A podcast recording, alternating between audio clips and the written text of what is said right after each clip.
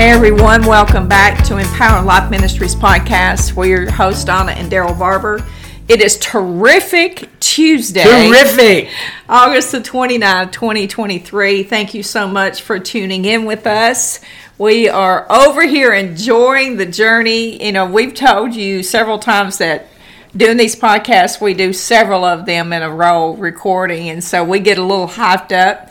And I gotta say, when we finished the recording for yesterday, I was hyped up on this attitude of gratitude thing. That's where we're at right now. And I'm telling you, it's exploding in my spirit, man. This even more so giving me a whole different look about Philippians 4 and 6. And if you're just tuning in, I want to tell you, we just recorded yesterday part 41 of what does it mean to rest in God. And We've been on this journey of what we did. We defined what it was. We gave scriptural references to many different people who were, no matter what they were doing, they were in a place of rest or what was going on around them.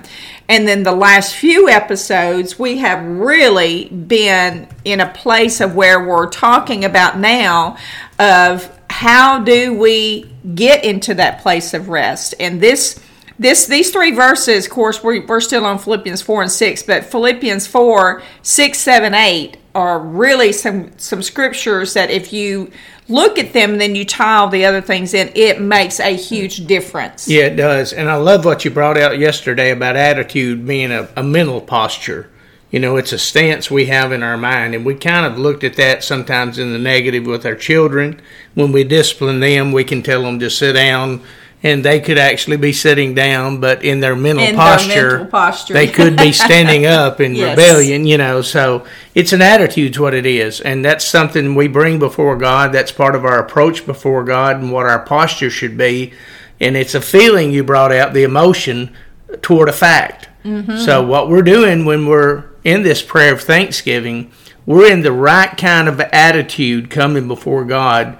We're so grateful for what He's done in our lives, what He's doing in our lives. And we even know the psalmist said in Psalm 104 about our approach to God. We enter His gates with thanksgiving, and His courts with praise. And that was the scripture that we used yesterday for our visual, so I hope you saw that, because we have another one that we want to talk about today that continues on with that thought. And I love how this reads in the Amplified Bible. Out of Colossians chapter 4 and verse 2, it says, "Be persistent and devoted to prayer, being alert and focused in your prayer life." How? With an attitude of thanksgiving, where you are coming before the Lord in that place of being grateful. Yeah, I can remember every time I see that Psalm 104 where it talks about entering His gates, my mind goes back to about 40 years ago. Going to my grandfather's church, because he had a lady that was such a worshiper. Oh my gosh. And when she came in the front door, they had the coat rack there where you could hang your coats up and all this, you know, when you came in, your hats. And every time she came in the front door, the first thing she did was stop and hang her shoes up. She did. And she would dance into the sanctuary, worshiping and praising God. I'll never forget that. I mean, that had an impact on me, and I thought, what a worshiping woman. I've never seen that before on that, you know, on that level. But it wasn't an act. I mean, that was in her heart. No, that was her heart. She took it to heart. Yes. Yeah, she took it to heart that she's going to enter His gates that way, because she was looking for something out of that service.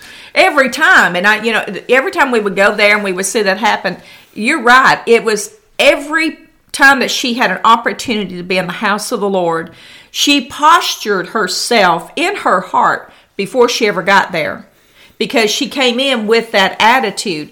And, you know, I know just from looking through the Word of God and thinking about through Scripture, you know, we hear the story about David, and God said about him, he's a man after my own heart. Mm-hmm. And it's not that he didn't mess up. That was not the point. But what he did is when he would come before the Lord, he always had a heart. He had a heart of gratitude. You know, you're talking about he went from being a shepherd to being a king. Mm-hmm. And so there was a lot of things that transpired in that.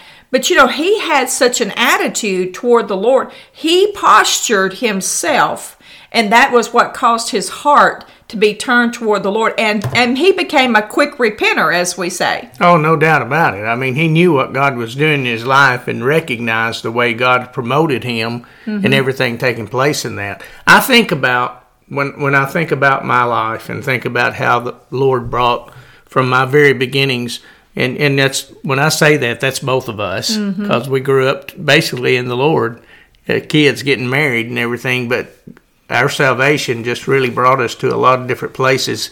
In the early 80s, I'm telling you, during that time, there was a wave of the Holy Spirit moving over the church toward what some people called off-the-wall songs.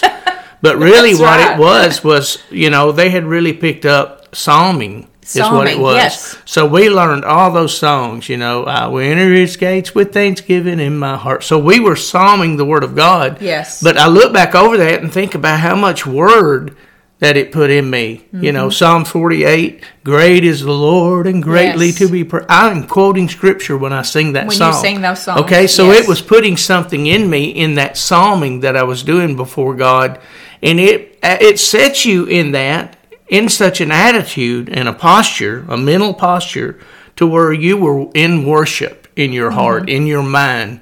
And, you know, that's the way you look back in Scripture. That's the way the priests learned the Word of God, is they would psalm the Word of God. They were songs. And when you read the Psalms, that's the songs is what it was, you know. So all those things, and it talks about Asaph, and it talks about some of them are set to the men, and you know, their low voices in some of these songs, and the way those things are all brought out.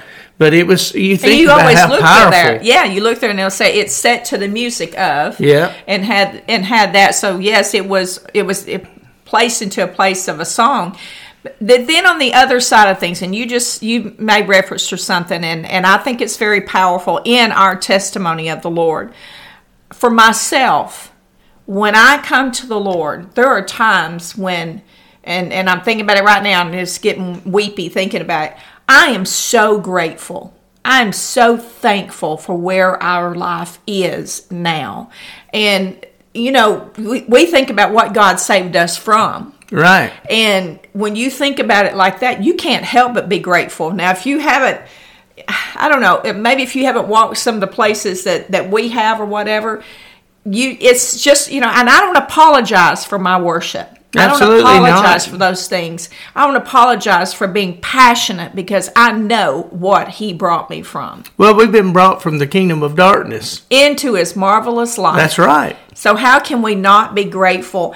And I want to just close out today just bringing that up, because he does say here in Colossians 4:2 that your prayer life, your focused prayer life, be with an attitude of thanksgiving. So today, be thankful. Be grateful for what you have in the Lord. Be grateful for the life that you have. Don't look at what your circumstances are. Be grateful for the life that you have. In everything, give thanks. For this is the will of God in Christ Jesus concerning you. Yes. Amen. Have a great day, everybody. Tune back in with us tomorrow.